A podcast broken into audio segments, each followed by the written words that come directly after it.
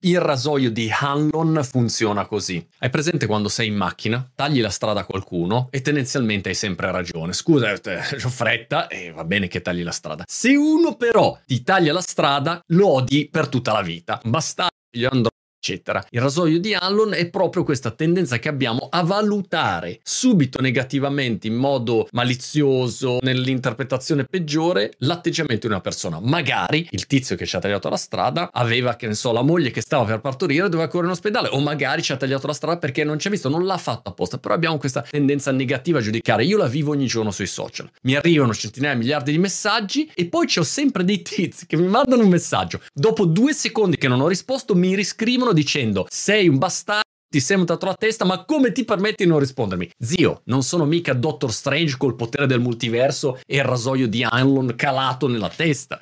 Rilassati.